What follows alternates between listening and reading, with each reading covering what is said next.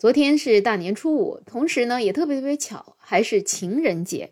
可是，在这个情人节，有没有发现气氛特别特别的淡？网上一片祥和，全是在迎财神的，几乎很少看到有人过情人节。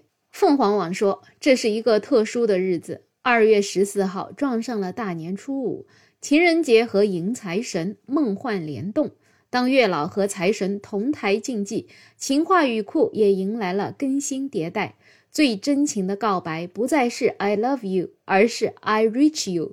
最时髦的官宣也不再是“你若安好，便是晴天”，而是和财神谈一场不分手的恋爱。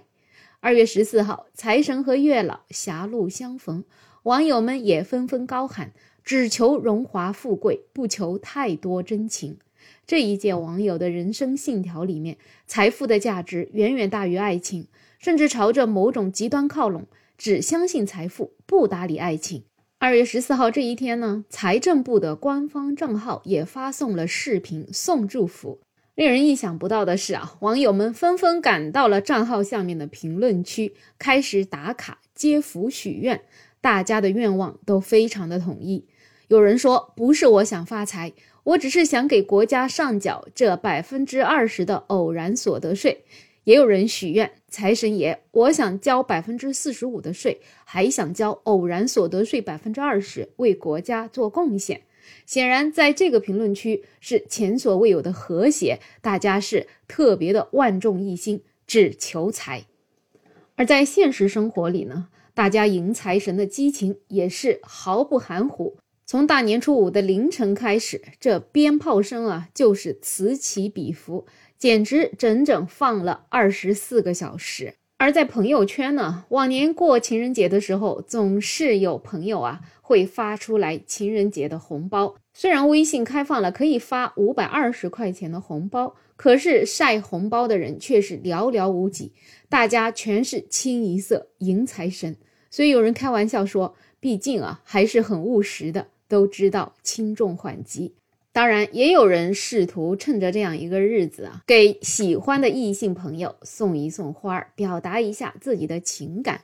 可惜今年的热搜的话题叫情人节，好多人把花儿都扔了。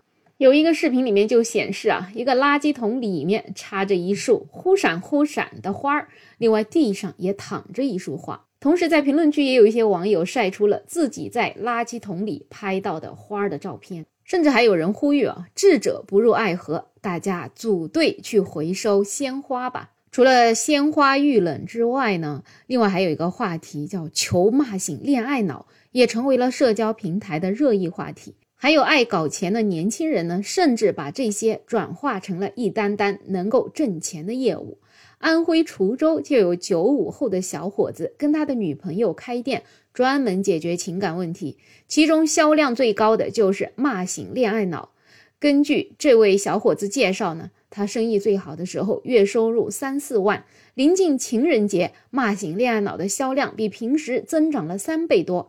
下单的大多数是女性，年龄呢在十八到二十五岁左右，也有姐姐给弟弟下单的。这样的业务在我看来啊，简直就是一个双赢。一方面，提供业务的人可以挣到钱。而另一方呢，也能够被从恋爱脑当中解救出来，而且说不定也能够化悲愤为力量，也加入到挣钱的行列当中。所以在这样一个日子啊，有人总结，其实最理想的恋爱还是得和财神谈，而这也是这一代年轻人所追求的一个价值观。特别对于很多女性朋友来讲，不再把自己的未来寄托在另一半身上。他们更注重自己个人的发展、事业的发展和经济的独立，而不是爱情或家庭。